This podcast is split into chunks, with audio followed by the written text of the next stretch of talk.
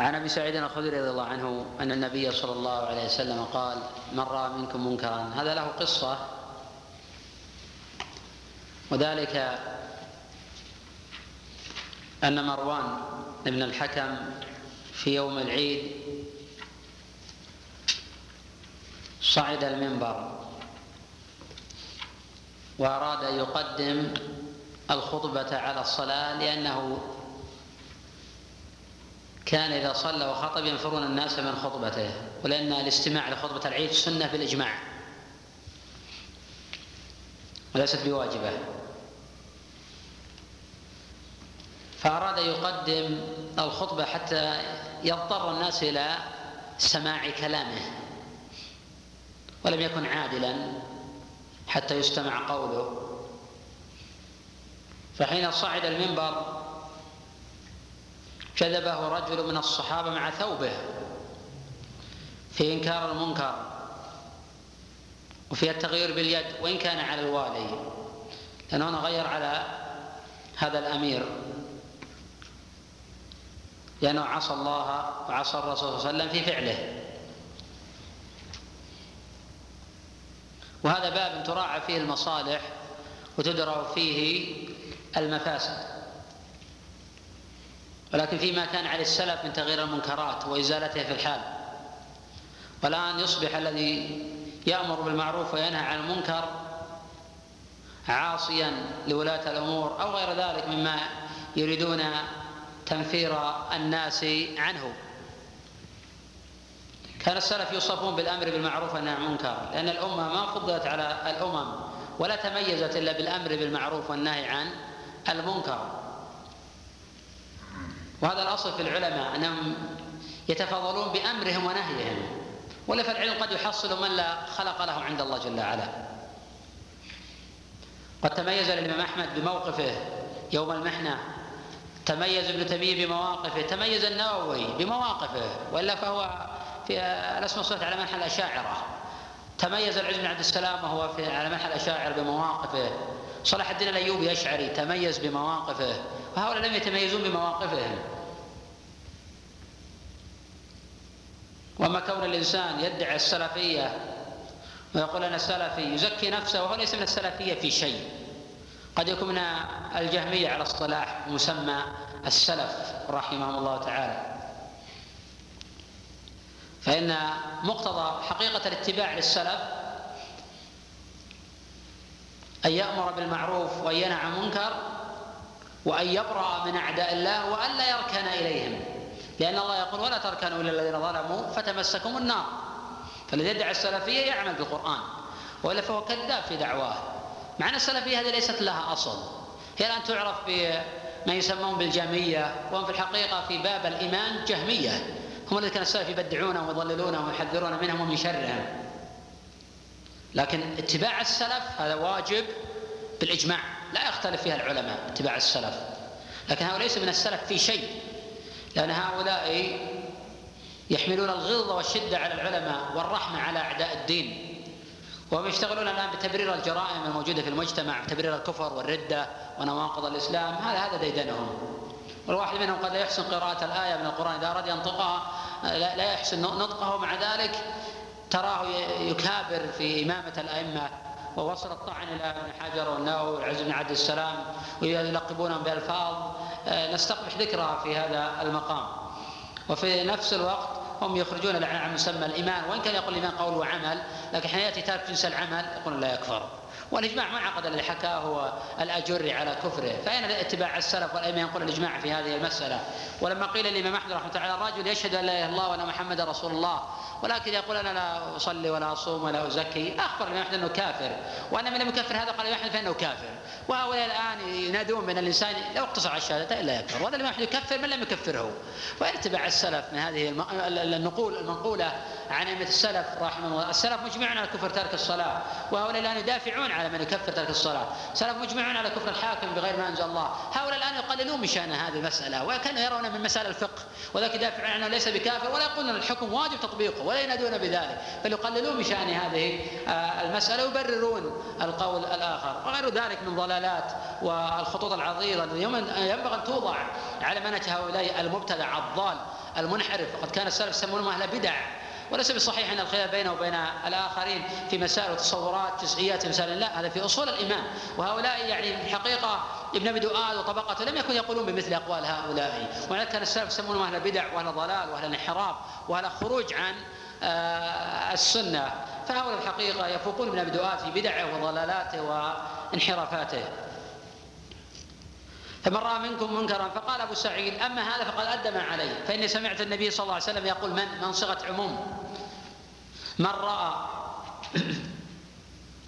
خرج لفظ الرؤيا مخرج الغالب ولا في الأعمى إذا بلغه منكر يجب عليه يغيره إذا وصل أو قدر ووجد إلى ذلك سبيلا. من رأى منكم منكرا شرط يثبت أنه منكر فليغيره. ما قال فلينكره؟ قال فليغيره لأن الاصل في ذلك التغيير ولا يختص بذلك الحاكم. حاكم أو غيره. كل مرة منكم أن يغير بيده. إذا وجد إلى ذلك سبيلا ولم يترتب على ذلك منكر أكبر. ولا يقال عن الذي يغير بيده بأنه من الخوارج. فالله المستعان. ومن العجائب أنهم قالوا لمن؟ قد دان بالآثار والقرآن أنتم بذا مثل الخوارج إنهم أخذوا الظواهر ما اهتدوا لمعاني. فإن لم يستطع فبلسانه. إذا ما قدر على التغيير باليد فإنه يغير باللسان. إذا عجز على التغيير باللسان فإنه يغير بقلبه. وذلك أضعف الإيمان. بعض الناس يفهم من الحديث أنه إذا استطاع يغير بيده أو استطاع يغير بلسانه يلجأ إلى التغيير بالقلب يقول بأخذ بأضعف أريد أن آخذ بأضعف الإيمان. لا ليس هذا المعنى. المعنى إذا عجز فذلك أضعف الإيمان. وأما إذا قدر فالواجب أن يأخذ بالتغيير باليد ثم باللسان. مع مفارقة المكان لأن بعض الناس يجلس في أماكن التي تعصى الله فيها وتحارب فيها الشريعة. ويقول أنا أغير بقلبي ويكفي هذا. لا لا يجب أن تفارق المكان. فلا تجوز مجازة الرافضة ولا أهل البدع ولا أهل الضلال. يجب مفارقة أماكنهم ومجالسهم إلا على وجه النصيحة. فلا حرج من ذلك النصيحة مطلوبة. قد كان النبي صلى الله عليه وسلم يجالس المشركين ولكن يعظهم ويذكرهم وينصح لهم. ولم يكن يقرهم على منكر يرتكبونه. وإذا فرغ من وعظ وارشاد فارق مجالسهم. وأما الرضا بالقعود في مجالسهم ويسمع الإنسان آه، آيات الله يستهزأ بها فإن الله قال جل وعلا يقول قد نزل عليكم الكتاب أن إذا سمعتم آيات الله يكفر بها ويستهزأ بها فلا تقعدوا معهم حتى يخوضوا في حديث غيره. إنكم إذا آه، مثلهم. إن الله جامع المنافقين والكافرين في جهنم جميعا.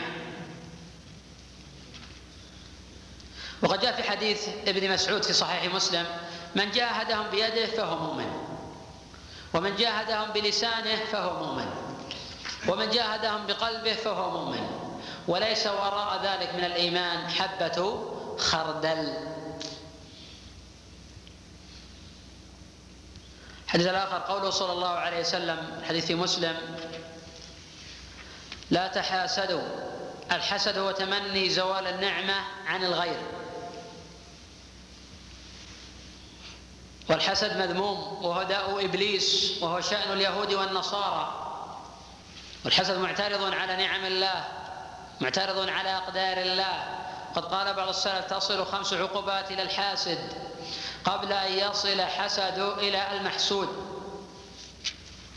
هم لا ينقطع ومذمة لا يحمد عليها ومصيبة لا يؤجر عليها وسخط الرب ويغلق عنه باب التوفيق.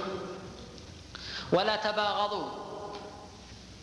أي لا يحصل بينك وبين الآخرين المؤمنين بغضاء ولا تستجل لنفسك ما يورث بغضهم فلم تستطيع أن تنفعهم فلا تضرهم لأن هذا يورث البغضاء. ولتكن والذي لا يستطيع فعل الفضائل لتكن فضائل ترك الرذائل. ولا تدابروا أي لا يدبر هذا بوجهه وذاك بوجهه فيحصل بغضاء. هذا يفلح الشيطان.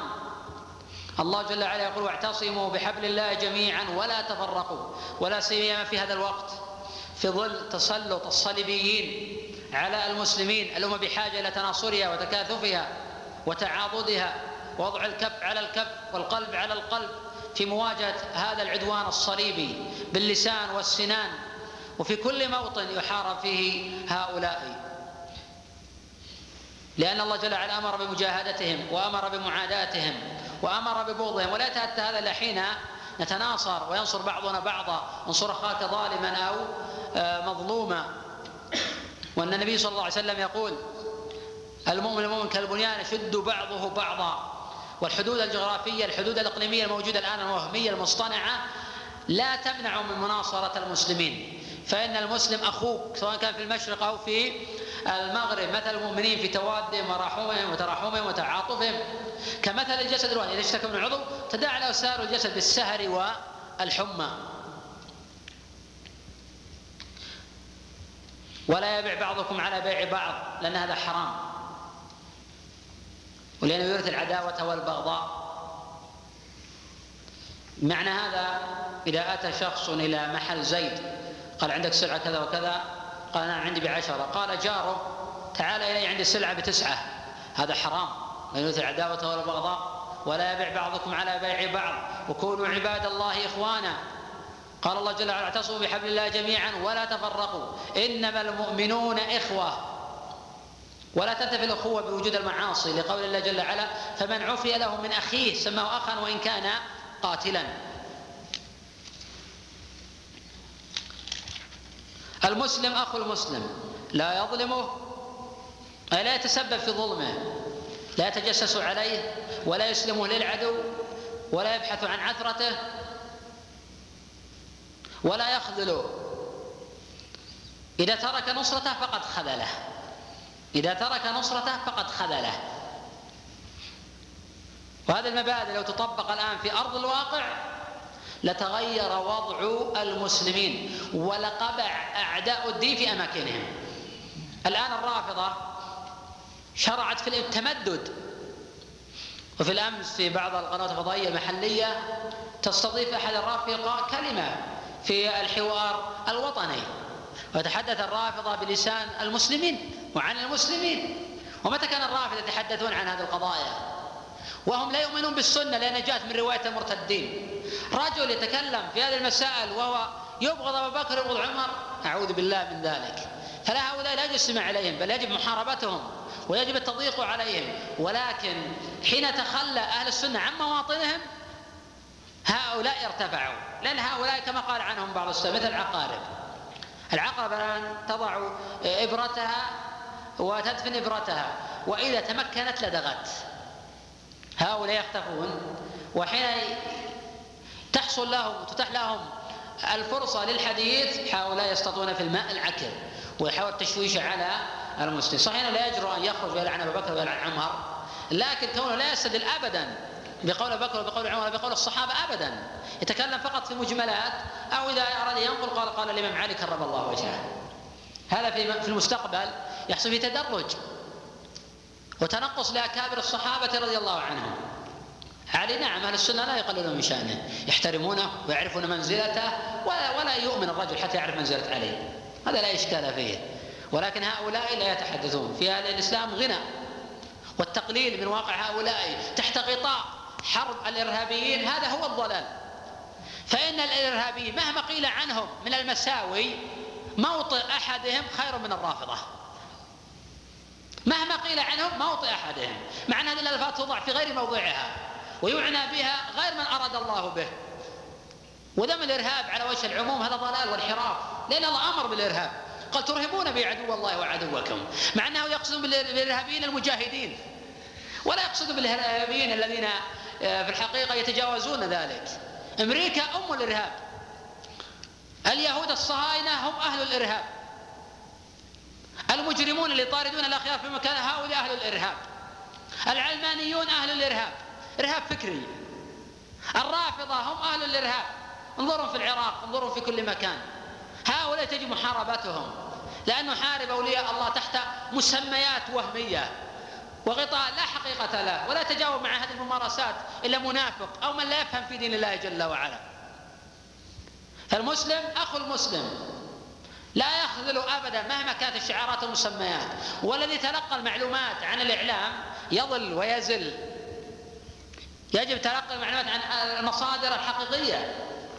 والله جل وعلا يقول يا أيها الذين آمنوا إن جاءكم فاسق بنبأ فتبينوا. ومع هذا أقول مهما قيل حتى لو وجد وصف من سني إرهابي حقيقي يعني ندين نحن وغيرنا من العلماء فيبقى أنه خير من الرافض ولا نتعاون مع الرافض عليه. ما وطئوه خير من الرافض. الرافض ليس بمسلم أصلا. الذي يلعن أبا بكر ويلعن عمر ويزعم أن السنة جاءت في رواية المرتدين أو يقذف عائشة بالإفك. هذا ليس بمسلم. هذا كافر بالله. حتى قال شيخ الإسلام رحمة الله في الصارم من قال عن الصحابة من ارتدوا عقب الرسول صلى الله عليه وسلم فإنه كافر. قال ومن لم يكفره فإنه كافر. لأن هؤلاء يكفرون الصحابة رضي الله عنهم. فمن لم يكفر من لم يكفر الصحابة هذا ليس بمسلم هذا كافر.